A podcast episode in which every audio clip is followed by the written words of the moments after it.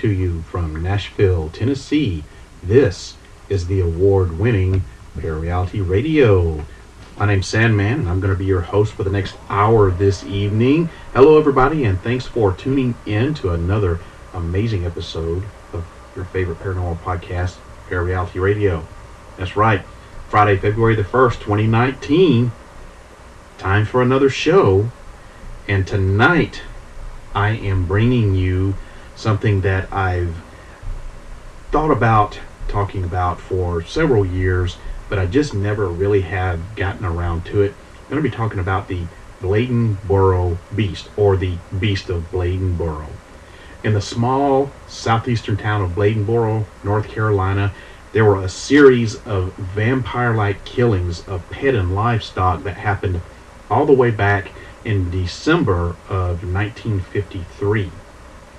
The creature that were do that was doing the killings was described by uh, the witnesses as a large cat-like creature that was about four to five feet long. Other people who saw it said that they thought it looked more like a bear. And it made these sounds, these cries, and it was said to sound like a, a baby or even a woman crying, but it was louder and more frightening. The locals of the area became really afraid to leave their homes after dark, and they eventually began to call this thing the Beast of Bladenboro. There were parties of armed men who were organized to hunt down this beast, but to this day, it still hasn't been caught nor has it been identified, should I say, concretely identified. Some say that it was just a hoax, other people say it was true, and tonight, there's my creepy clock going off in the background, and tonight, here on Parareality Radio, we're going to be looking into the beast of Bladenboro, and we're going to be discussing is it real? Was it a hoax? Is it still alive and could it be out there? But before I get into that, as you know, there are several different ways you can contact me here during the show, and I'm going to tell you how to go about doing that right now. First of all, quickest, easiest way to contact me is just email the show. And my email address is sandman at parareality.com. That's sandman at parareality.com. You can also go to the Parareality Radio Facebook page just by going to your uh, search engine there on Facebook and type in the keyword Parareality Radio. And I have a Facebook page there where you can find out all about other stuff that's going on behind the scenes with Parareality Radio. You can also follow me on Twitter. My handle on Twitter is at Parareal Radio. That's at Parareal Radio on Twitter. And you know you can also call the studio line. I still have the studio line up and running after all these years. The number to call is 615 692 1170. The studio line usually isn't manned because I'm not doing the show live anymore, so you can leave a message. It can be a comment, it can be a question, it can be anything. Just call me up 615 692 1170. Leave a message. But be aware that I may play your comment back on the show. Just by leaving me the message is giving me permission from you, for me, Sandman, to play your comment back on the show. So if there's something that you don't want to be played back, you need to make sure that you tell me, do not play this back on the show. And you never know, I can also answer the phone because uh, now that I've got the podcast back up and running, I'm in the studio off and on at odd hours of the day and night working on the show. So I may actually be there and I may actually just decide to pick up the phone and answer, and you can talk to me in person. Ask me the question that you want to ask or tell me the comment you want to tell me in person. You never know. It may happen. Probably not, but there's a possibility. All right, so those are all the different ways that you can get in touch with me, Sandman, here on Parareality Radio. Now, before I actually get started into the show, I just want to give you guys a heads up. I'm fighting off some sort of little cold that I've, I'm picking up here, some little sinus issue going on. So um, my voice may sound a little scratchy, and uh, I may cough and or sneeze and sniffle a lot. I'm going to try to not do that. I do have a, the ability to mute this microphone here in case something unwanted would happen.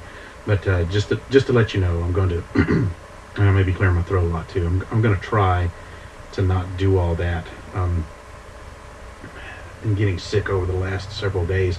It's the freaking weather up here in Nashville. It's 60 degrees one day, and a day or two later it's 15 and freaking freezing and snowing and shit. It's just, it's killing me. It's killing a lot of people up here. And I do have something to drink as well to kind of keep my my throat lubricated. Yeah, that sounded great. All right, so now that I've uh, given you all the forewarning stuff, let's get on with this show. Let's start talking about the Bladenboro Beast. What is the Bladenboro Beast? Where is Bladenboro? And how can we find out what what it is? Well, you're going to find out what it is by listening to this podcast, right? All right, so here we go. Bladenboro. Bladenboro is a small community surrounded by pine forests and swamps right out the southeastern edge of the North Carolina Piedmont. This place was the setting for the greatest monster flap in North Carolina history, the greatest monster flap that North Carolina has ever seen. Now, this story begins in Bladen County in the town of Clarkton. On December 29th, 1953, a local woman heard her neighbor's dogs barking and whimpering when she walked outside of her home to investigate what was going on, she saw a large cat like creature skulk off into the darkness. That is what is known as the first official sighting of the Beast of Bladenboro. Two days later was when the creature would make its first strike. On New Year's Eve, Bladenboro Police Chief Roy Fores was called out to the home of a guy named Woody Storm. Now, two of Storm's dogs had been killed by something that they only estimated to be large and powerful. These dogs' bodies had been completely drained of blood on top of all that. So they were savagely attacked and killed, and then all the blood was supposedly drained out of him. And of course, Fores had no knowledge of what this was, didn't hear any commotion, just came out and found his dogs all dead, just messed up. So you fast forward to January the 6th, several days later. So now we're looking at, we're into the new year. We're a week or so into this first appearance of the Beast of Bladenboro. So we're here in January the 6th, 1954 the Lumberton, North Carolina Robesonian newspaper published a sensational article that was called Vampire Strikes at Woman, Police Chief Warns Parents. It began by saying worried parents kept a close eye on their children today as a strange vampire beast continued to roam the countryside. Now, I have a copy of this article posted up on the website right there on the home page for all you guys to see, just in case you may want to read it for yourself. This thing is a short article, it's just two little columns, but it packs, you know, some good speculative information in there. It's a sensationalized, you know, little story. Now, a um, interesting side note to all of this.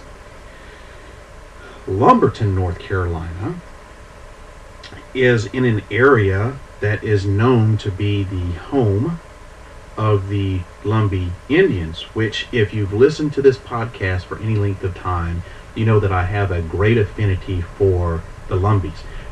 If you don't know who the Lumbees are, they're the greatest, or the greatest, the largest federally unrecognized Native American tribe in the continental United States. They're close to a hundred thousand people strong. And to make a long story short, the rumor about the Lumbees is that they are actually the descendants of the lost colony of Roanoke. A lot of their surnames are the same as the surnames of the colonists that were on the boat that came over and landed at Roanoke Island. So anyway, could this beast, this creature, have anything to do with the Lumbee Indians? Does it have anything to do with their lore, their, um, um, you know, who they quote unquote prayed to, who was their god, and all that other sorts of stuff? There is a possibility that the Bladenboro beast could be connected, though there's no really definitive proof. And as far as I know, no one's ever uh, looked into this.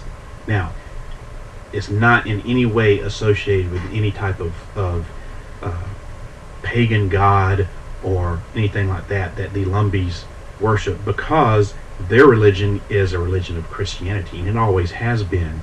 So it has nothing to do with their Native American roots and who they pray to as their god back in you know their ancestry. They've always been a Christian believing tribe. So once again, that kind of goes towards a little bit more circumstantial evidence that they could be from the lost colony of Roanoke. So the the uh, fact that the Bladenboro beast was in the southeast corner of North Carolina, which is not too far from Lumberton and Pembroke, North Carolina, in that area. Uh, well, it's actually all over North Carolina, but that area specifically is where the Lumbees um, originate from. This is where they they are. Um, the the population is the most heaviest, I guess you could say. So, has anyone actually investigated into that? As far as I know, they have not. Now, I'm not going to get too much into this into uh, this episode of Parareality Radio, but I am going to in the future check into this a little bit deeper. Now, I have been to Pembroke, North Carolina. I have looked at the Lumber River. I've been to the Lumber River, taken some pictures. I've taken some other photographs of, of Lumberton, North Carolina. I need to actually put it up on my Facebook page so you guys can see what uh, what this area looks like. And I do have contacts who are Lumbees, and uh, I'm going to be um, hopefully sometime in June. I'm going to be spending some time with uh, some of my contacts from Pembroke, North Carolina. And uh, one of the things that we're going to be talking about is, is I'm going to ask them if they've ever heard of the Bladenboro beast or if there's any type of uh, uh, creature like this that's in the uh, lore of the Lumbees. So that was a, I got off on a little tin, tangent there. That's an interesting side note about this whole Bladenboro beast thing. Okay. Um, so we had this article on January the 6th, which is about a week into it, right? Vampire strikes at woman. Police chief warns parents on it. Back it up a little bit to January the 1st. Now, New Year's Eve, remember, Woody Storm, two of his dogs, killed by some unknown creature, bodies drained of blood. January the 1st, the next day following that, the bodies of two more dogs were discovered. These two had been attacked and drained of blood. Police Chief Fores decided that it was time to call for help. While this is going on, more reports start coming in. A man named G- D.G. Pate said that he watched from his gas station or his service station as a dog across the road was attacked by some kind of a large creature and dragged into the woods. Police Chief Fores was just inundated with reports of dogs being attacked from all across the county. People said that they saw an animal that was quote unquote like a bear or a panther, uh, that it was anywhere between three feet long, 20 inches high, uh, with a long tail and a cat's face. Uh, others reported hearing the creature scream coming from the swamps of the town, saying that it sounded like a woman with a knife stuck in her back.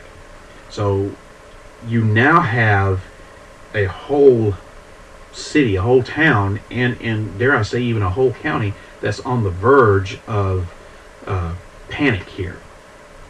So, indeed, these sightings and killings have been going on since late December and plunged the people of the small town of Bladenboro, North Carolina, into states of fear, outrage, but mostly fear, right? There were many eyewitnesses who described this thing also looking like a black leopard. There were some who said it was more like a sleek looking bear. And you add to this the confusion that the tracks of the creature were said to be kind of dog like rather than feline in appearance. So you have all of these conflicting reports. It's three feet long, 20 inches high, long tail, cat's face, looks like a bear, looks like a leopard. Tracks are dog like, screams are very human like. What is this thing? How much of this was people uh, making stuff up? How much of this was uh, people hearing stuff that they didn't know what it was? misinterpreting things that they saw and things that they heard. How much of it was actually an unknown, unidentified creature? Well, to make matters worse, there is a team of professional hunters who was brought in from Wilmington to track this thing down. And joining this party was Chief Fores. And he saw some footprints that he thought belonged to the Bladenboro beast, and he described them as approximately the size of a silver dollar. Now, I, I don't know the dimensions of a silver dollar, so I can't tell you how big it is, but it's it, it's a nice sized coin, bigger than a half dollar. And whatever this thing was that made those tracks, if you're looking at him being the size, I'm assuming that he meant size and diameter of a half dollar, um, of a silver dollar, excuse me. Then this thing wasn't uh, gigantic in size, but it wasn't small either. It was kind of like a, a medium sized creature, maybe about the size of a 50 to 75 pound dog. I'm just estimating. I'm no expert in tracks, don't claim to be, and I'm certainly no expert in uh, the Bladenboro Beast. Um, but it sounds to me like it could be uh, anywhere between 50 to 75 pounds, give or take a couple of pounds on the other side. So the most terrifying aspect of the story was the claim of both the newspaper and the witnesses that saw the creature that this thing sucked blood from its victims, very vampire like. So that's how the vampire legend of the Bladenboro beast came to be. The victims were, for the most part, dogs. However, on January the 5th, the beast of Bladenboro actually was said to have attacked a human. Now, this person was a woman by the name of Mrs. C.E. Kinlaw. Fortunately, she wasn't injured.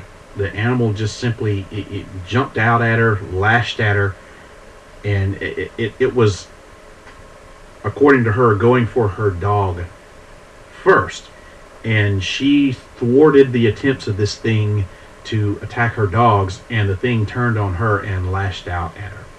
She said she heard the sound of her dogs whimpering outside her house, and when she went outside to investigate, she saw this large cat-like creature uh, that was that, that turned and saw her as she walked out, and it rushed towards her. So she was scared, obviously. What she did was she let out this big, huge scream, and that startled her husband, who got up and rushed outside. And as he rushed outside, I guess maybe you could say, coupled between the scream and the husband rushing outside, this frightened off this creature and it ran back into the woods. Now, after it was all over with, she said, and I quote, After we first saw it, and my husband scared it away, it circled back and came running toward the porch where I was standing. I screamed, and it stopped on all fours, turned and ran off. She further says, You know, the Bible speaks of sights and wonders before the end of time. This could be one of them. The Bible's coming true day by day. So she was obviously a very religious woman, and was thinking, oh my God, this is some sort of creature that is heralding the end of days, the end of time, which obviously was is was not true. Um, so you have this creature, this feline type creature, that was seen by two people at the same time in the same location, scared off, circled back around, come at them again like it was pissed off and going to attack them, and once again got scared off. So you have it attacking dogs. Kind of in. Bear with me here for just a second while while I talk you through this. Okay, so you have it attacking dogs. It gets thwarted when it's trying to get a meal, and it acts in retaliation, right? So this speaks to me of a creature that is intelligent and, dare I say, a little vindictive. Now, what are you looking at here? You're looking at a creature that maybe 50 to 75 pounds is what I'm estimating, right? And the sights of it, uh, excuse me, the, the, the witnesses say that it looks like a, a leopard. They're saying that it could be anywhere between, what, 3 feet and 20 inches. So, what, and, and it sucks the blood from, from dogs, from animals. What else do we know that kind of fits that description? I'll give you a second to think about it. Okay. Do you have your answer? Because I know I do. I'm thinking chupacabra, right? Chupacabra, it's a medium sized creature that attacks other animals, sucks their blood, and that's how it lives. And it has been known when it when it's been thwarted from getting its meal, it turns on the person who thwarted it. If you shoot at it while it's trying to kill your livestock, it's going to come turn around and focus its attention on you and come after you. That's happened many times before. So, is this now? Now, it the descriptions of the chupacabra doesn't fit exactly this type of creature, but modern day cryptozoologists are looking at the chupacabra as being more canine-like. This is a description of a creature that's kind of feline-like, although we have some varying uh, discrepancies in what it actually looks like. So, is this another version of a chupacabra? Is it uh, some sort of kin to the chupacabra? Once again, I don't know if anyone has made this connection or not. Something that I plan on investigating a little bit further, but it's something to keep in the back of your head. So, could this thing be a cousin to a chupacabra? Could it be an actual chupacabra that uh, came somehow got over here from Puerto Rico? Um, you know, you don't you, you don't know.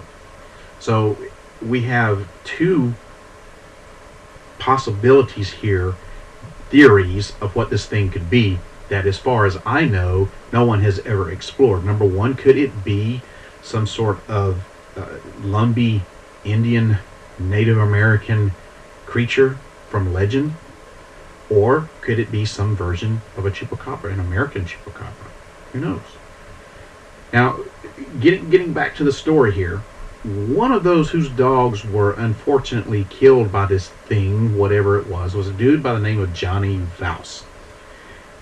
Excuse me. And he said that his dogs put up a really good fight, that there was blood all over the porch, big puddles of blood, and there was a pool of saliva, what he described as saliva on the porch as well.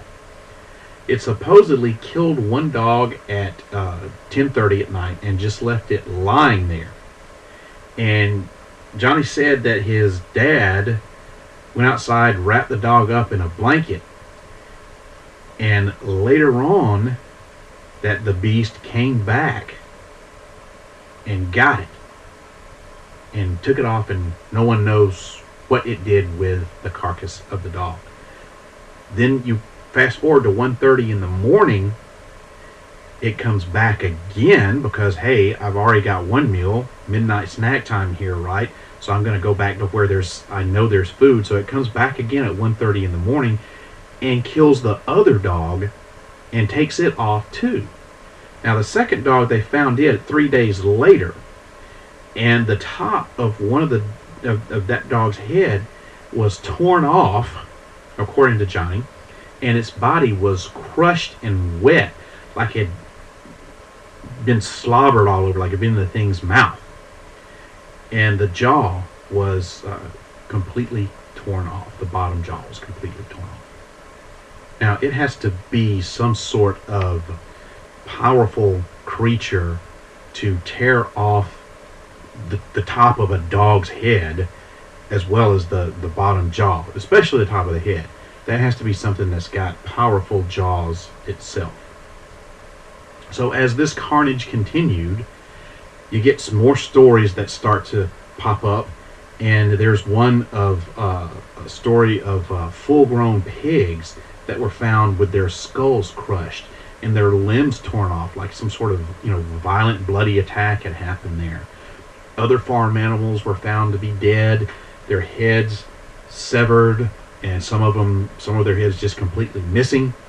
So by now you have all these reports of dogs and pigs, other farm animals being found mutilated, drained of blood. You have two or three people who are saying this thing attacked me.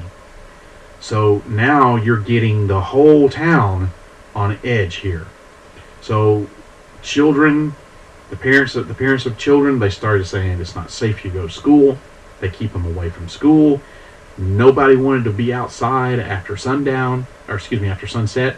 And I mean, can you say this isn't something really that would surprise you, right? I mean, after all, there's reports of some sort of deadly, monstrous thing that's killing livestock, slaughtering them, and attacking people. So there's a killer out there, some supernatural killer. And we're talking 1953 here. We're at the height of the Cold War. We're at the height of uh, fears of nuclear bombs being dropped, and we're at the the the beginning and the very first throes of the UFO craze. So there's all these things going going on, and you know what are you supposed to think? What are these people? What are these people supposed to think? Now I found a report of, uh, and I I don't know who said this. It's just we'll just say this an, an unnamed witness. This person says, I got two dogs, Niggy, the little black one, and Pee Wee, a brown one that's bigger. Me and my wife were sitting here in the living room. We heard the dogs get awful restless. My front light was on, and Larry Moore had his back light on. I glanced out the window and saw this thing. It had me plumb spellbound. It was about 20 inches high. It had a long tail, about 14 inches. The color of it was dark. It had a face exactly like a cat, only I ain't ever seen a cat that big. It was walking around stealthy, sneaky, moving about trying to get to Niggy and Pee Wee. I jumped for my shotgun and loaded it and went out to shoot it, but it moved into the darkness right away, and I couldn't find him again. So that is a very detailed description, probably the best description that we've got so far. 20 inches high, a long tail that's about 14 inches, dark in color, with a face that looked like a cat, except it was a big cat, right? And I, I apologize for using the, the N word, but that's what the guy's black dog was named, Niggy. That's I, I gotta admit, when I first read this, I, I kind of laughed because that was, was pretty funny. so you've got this guy, this unnamed witness, that gives us right now the best description of what this thing was. So such was the sheer level of hysteria that gripped Bladenboro that at one point on January 5th, 1954, more than 500 people showed up, all of them armed to the teeth, and you had 500 people out in the swamps and the woods all around Bladenboro. Now that was something that the local police, Chief Fores, and and I don't blame him, thought was a bad thing. So the authorities took an, an even like dimmer view when the next day on the sixth, the figure was estimated to be in around the 800 number range of people who was out in the swamps and the woods looking for this creature. And then the day after that, 24 hours later, it said that there was probably a thousand people or more looking for this thing in the woods. Now, I'm going to say I don't believe in those numbers. I think those are highly exaggerated and inflated numbers. Uh, people's uh, minds don't, you know, you're trying to recall stuff and, and, the excitement of things, you're going to, oh, there was a thousand men out there and there might have been 10, you know. So I don't believe that there's ever as many as 500 people out looking for this thing. But there were wide, I mean, this thing by now had been picked up all over the country and, and, uh, newspapers were running stories about this thing, and Bladenboro was overwhelmed with a whole bunch of, of hunters coming in. Some from uh, uh, there was one report that there was 600 people from here in Tennessee that came into the town to try to kill this thing. Um, there was a fully armed pack of fraternity brothers from uh, University of North Carolina Chapel Hill that uh, came down to uh, hunt this Bladenboro beast.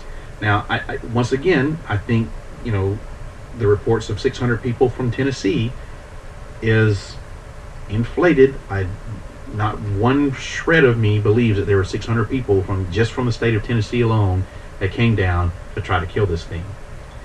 Once again, do I think that there was a lot of people? Yes. Do I think people from all over the country came for this thing?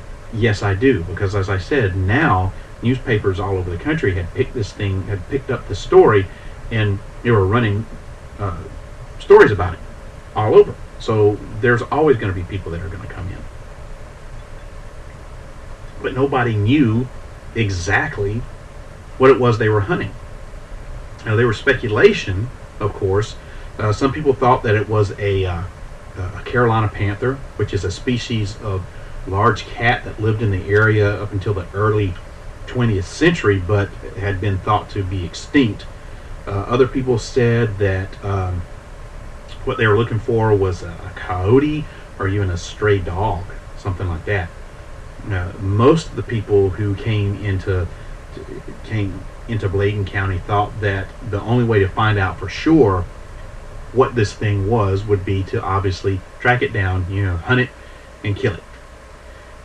Now, at one point, there was a unusually large bobcat that was shot and killed in the area, and uh, there was also reports that a leopard was uh, hit and run over by a car.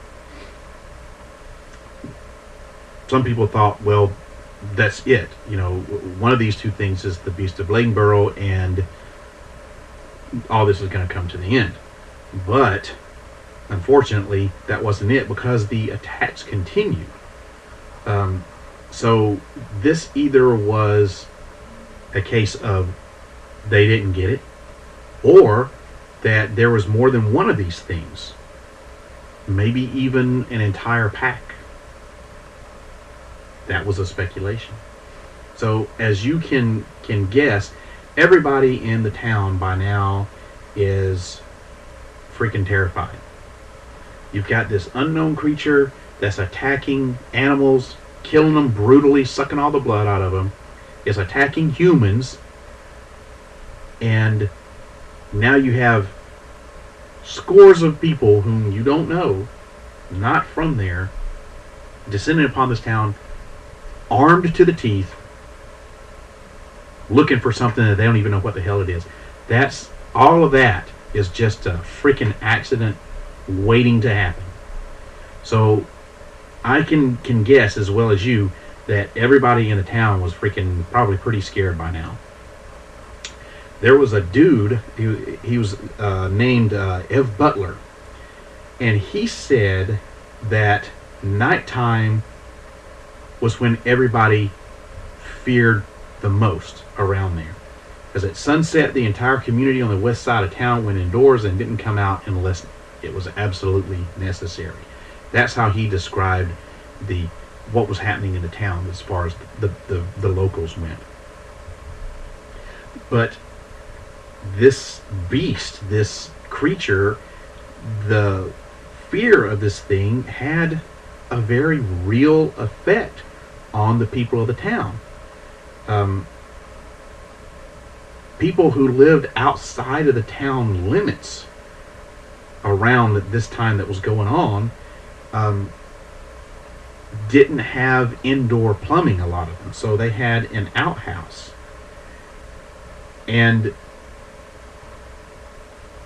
to supplement this outhouse, people had a thing that was called a thunder jug, which was a big jug that could be used at night and emptied into the outhouse during the day.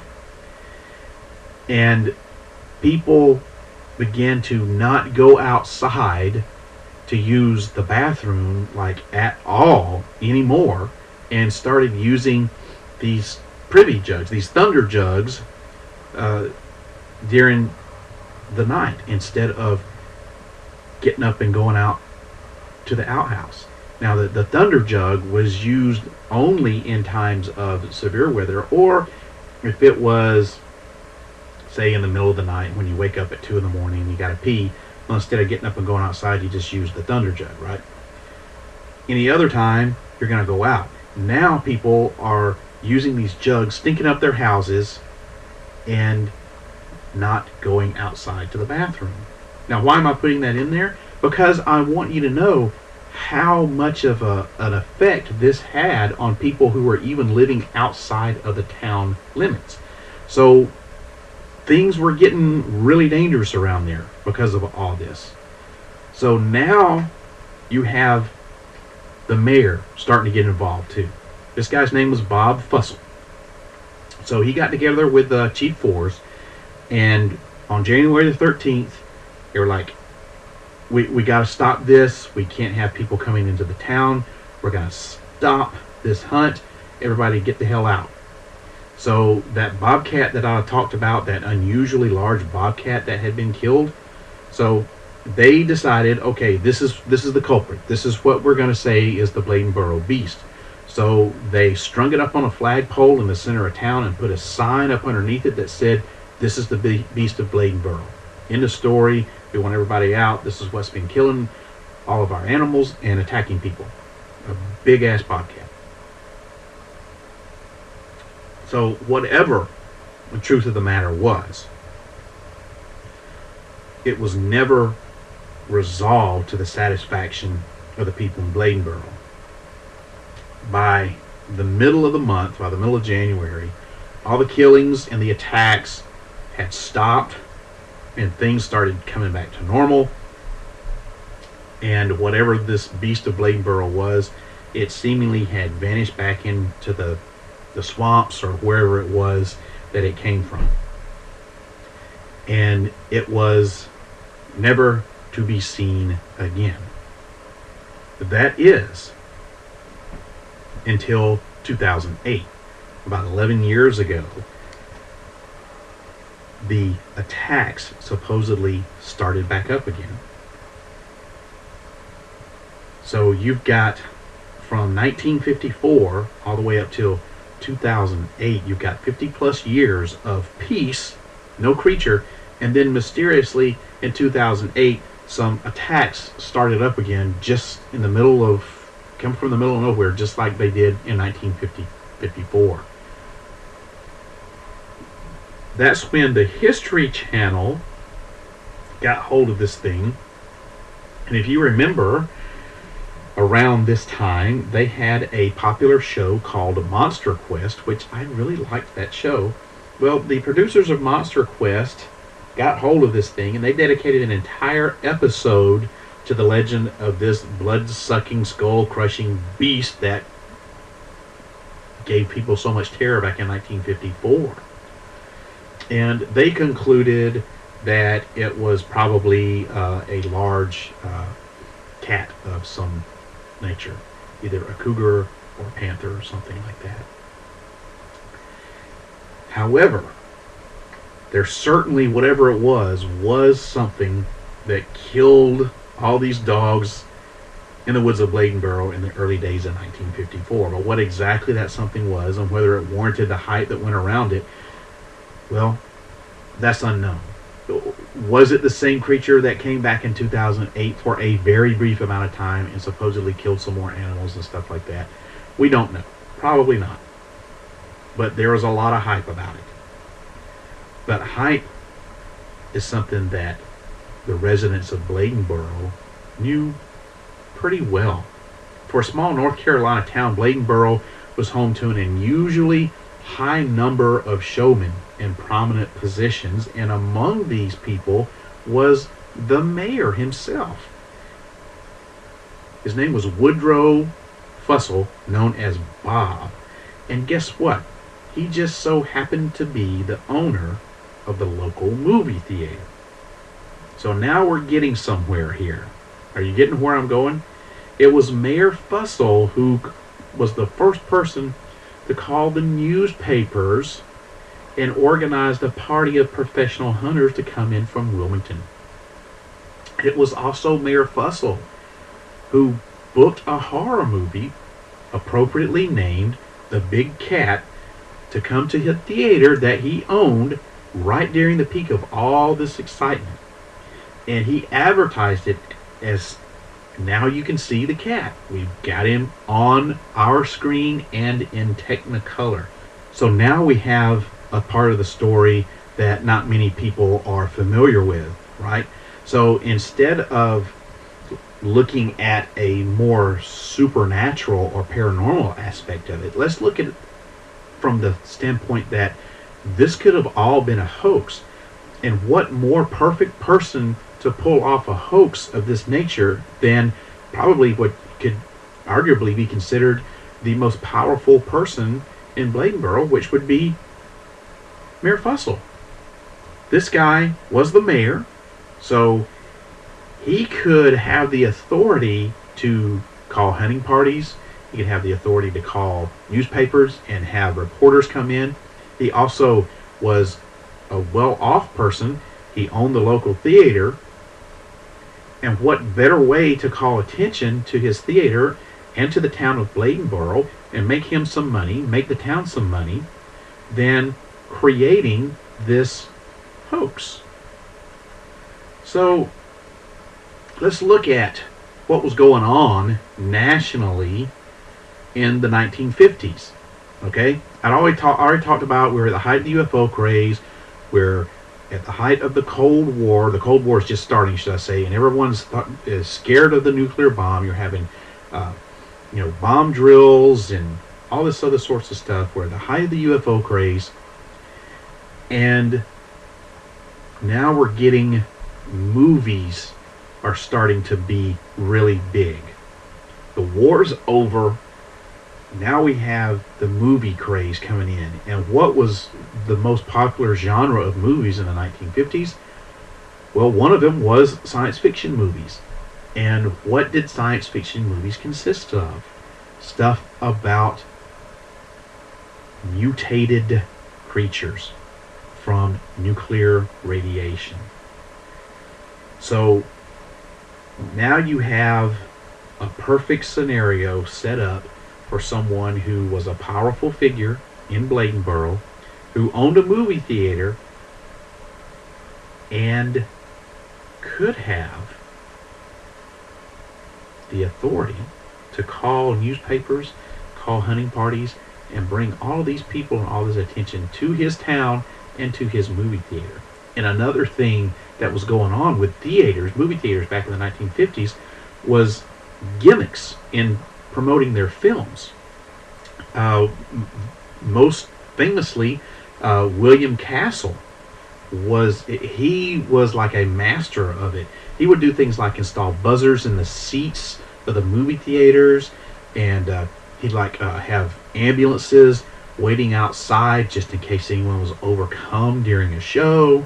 Um, he would make people uh, sign like a waiver that you know you shouldn't watch this, and if you do, I'm not going to be held responsible for whatever happens to you.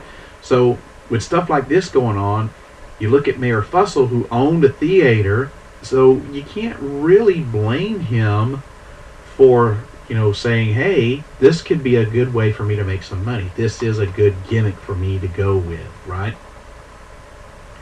Now there was also another Bladenboro resident named Dick the Half Man Hilburn, who was born with no legs and only one arm. Now, this guy had a genuinely remarkable career.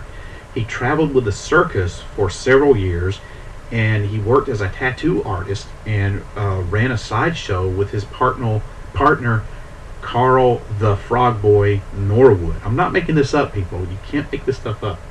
So you've got the half man and the frog boy running a sideshow in a circus and giving people tattoos. I mean, this is real stuff here. So Frog Boy had went back to his uh, not Frog Boy, excuse me, Half Man, Dick the Half Man Hilburn. He went back to his hometown of Bladenboro after getting tired of traveling with the sideshow. And he was a much loved member of the Bladenboro community. Now, he was known for endlessly entertaining children, doing tricks on the skateboard, and causing people to, you know, uh, marvel, for lack of a better word, at the seemingly endless number of feats he could accomplish despite his disability. And in addition to his many other skills that he had, the half man was a talented artist who set up shop as a sign painter after he went back home to Bladenboro. And when all this stuff started happening with the Bladenboro Beast, naturally he saw an opportunity. So he began to produce license plates and other memorabilia with his depiction of the Bladenboro Beast painted on it. And as you can imagine, he had no trouble selling these things to the scores of hunters, sightseers, and other people who descended on the town. Now, could the half man, Dick the half man Hilburn, and Mayor Fussell been in cahoots with one another? This is something that's also a possibility. Um, you've got a guy who was born with a disability, who got tired of traveling around the circus, or with the circus, who had an incredible talent, comes back home, sees an opportunity to make some money, and maybe he got in cahoots with the mayor. It, it doesn't matter whether he did or didn't. It, he definitely prospered off of whatever was going on. Now, Mayor Fussell, in an interview several years after the event, said, and I quote, a little publicity never hurt a small town. And by his own admission, he said that the Bladenboro Beast was 10% real and 90% imagination. And Mayor Fussell definitely had a hand in stoking that imagination. But I don't think he ever ever really anticipated how out of control this whole situation would get. So the story had been in the newspapers and people just couldn't get enough of this, right? So you have a slow news week going on because it's after the holidays, not a lot's happening. So you have this sensationalized story, and naturally it's going to get a great deal more of, of attention than you would expect, right? The only at that time, the only other you know big news story that was going on was that uh, there was some local kid uh, named Andy Griffith who was making his first appearance on the Tonight Show. So yeah, Andy Griffiths, don't forget he's from North Carolina. So the national news was slow that week too. You had the local news being slow. The only other thing going on was you know local boy Andy Griffith is on the Tonight Show, But the national news was slow as well. And newspapers from across the country, remember, picked up this story. And as a result, there were far more people than what you could probably imagine that had become fascinated with the Bladenboro Beast. And you've got a small town in North Carolina with a very small police force, and you've got a bunch of people, and I'm not saying it was the thousand people that they were, you know, the story said, but you got a lot more people than probably what they could deal with coming up into the town. And you've got with with these people are going to come stuff that you know you don't want to have. You got the bad riffraff, as I call it, you know, and all of them are armed to the teeth. So you've got a lot of people coming in, all of them armed, probably going to be partying and drunk, and you've got Chief Fores with his small police force, and you know, I'm sure he's like, hey, there could be some bad stuff going on here. So the decision to call an end to the hunt came about, as far as I'm concerned, because there was a very real danger that somebody could get hurt or worse. You have a drunk hunter out there in the swamps and the woods that sees something flash off in the distance or hears something, doesn't really know what's what it is, shoots first, asks questions later, and now you've got a shot, injured, and or dead human being. So that's why you're going to call an end to this thing that's going on. And I'm not saying that Chief Fores was in cahoot with Mayor Fussell. That's, that's not what I'm saying. I'm saying you've got a police chief in a small North Carolina town with not a big police force, and they're not able to handle the mass influx of drunken armed hunters that were coming in. So, what exactly was the Bladenboro beast? What exactly killed those animals and attacked those people? Well, we probably won't ever really know what that was. But dogs disappearing or being killed in a rural community isn't really all that uncommon of an event, right? A, a, a, a fabulous story about a vampire killing dogs that thousands of people across the nation becomes enamored with definitely is an unusual story. And something like that is definitely going to happen a lot less often, right? But the excitement that started the whole affair may have been helped along from people within the town. You see, to some people, seeing a bunch of drunken hunters chase stuff through the woods looking for some sort of monster can be a pretty good laugh, right? For the local residents. there have been a lot of rumors that persist to this day that a group of men in Bladenboro fanned the flames of the story, spreading more excitement uh, and more exaggerated tales of the beast to the news media just to see who would believe them, just to make fools out of all these people who were coming into it. So the Beast of Bladenboro incident may have been what could essentially equate to the largest snipe hunt in history. If you don't know what a snipe is, you need to look it up. And if you've never been snipe hunting, email me and I'll take you. So today, the fuss in 1954 is a source of pride for the town of Bladenboro, and the town even hosts a yearly event called Beast Fest to commemorate this event. Now, it's become one of the fastest growing festivals in southeastern North Carolina, and it's always held on the last weekend of October. As a matter of fact, 2019 is the 13th year for the festival, and there's a bunch of live entertainment that goes on. There's it's free. There's no admission for attendees, and people all have a good time. And uh, it's it's more like a, like a fair than it is a uh, a celebration for the for the beast.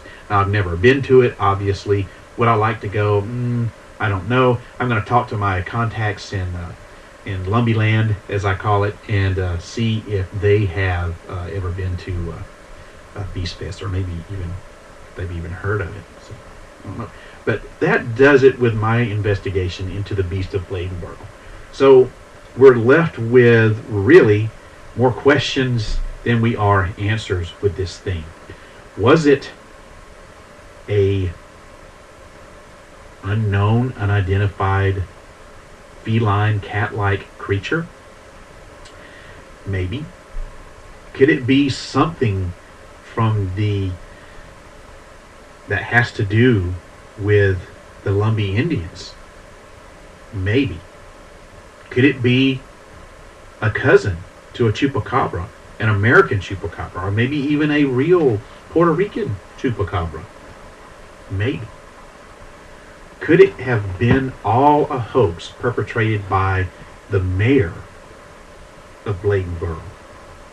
Maybe. More questions than we have answers.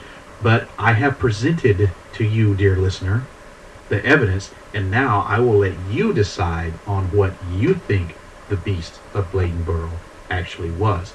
Have you got an idea you want to tell me? Well, here's how you can get in touch with me let me know what your thoughts and comments on the Bladenboro beast are. My email address is sandman at parareality.com. That's sandman at parareality.com. Or you can get in contact with me on my Facebook page. Just go to Facebook and type in Parareality Radio on your Facebook search. Or if you've got Twitter, you can follow me or direct message me on Twitter. My handle there is at Parareal Radio. That's P A R A R E A L R A D I O at Parareal Radio. Or remember, you can always call the studio line and leave me a message or a comment. That number is 615 692 1170. Once again, that number to call is area code 615 692 1170. You can also find me at www.parareality.com. Now, if you call the studio line, be aware that I may play your comment back on the show. Um, so just by leaving me a message um, is giving me permission to play your comment back on the air. Well, it's getting about time to wind it down, everybody. I hope that you enjoyed tonight's show.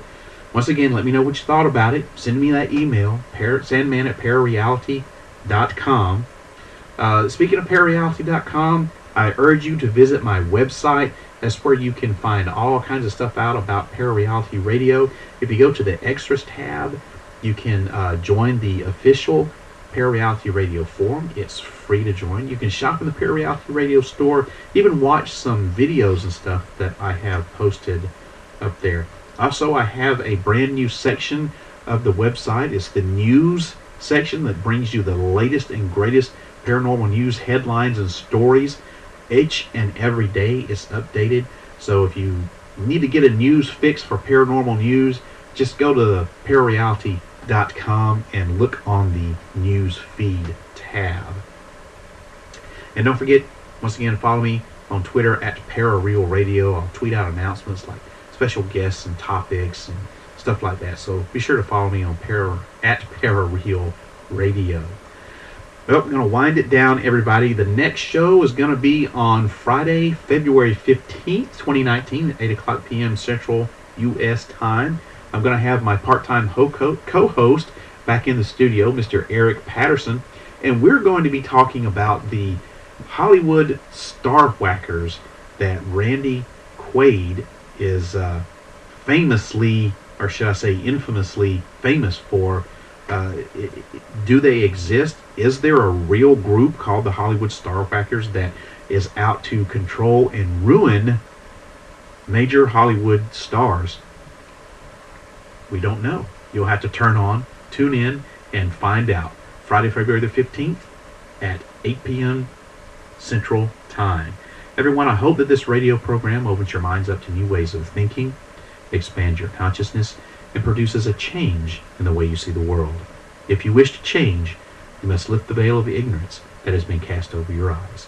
Only then will you see the true power of the universe. Everybody have a wonderful evening, and I will be talking to you again in two weeks. Good night, everybody. If you wish to change, you must first lift the veil of ignorance that has been cast over your eyes. Only then will you see the true power of the universe.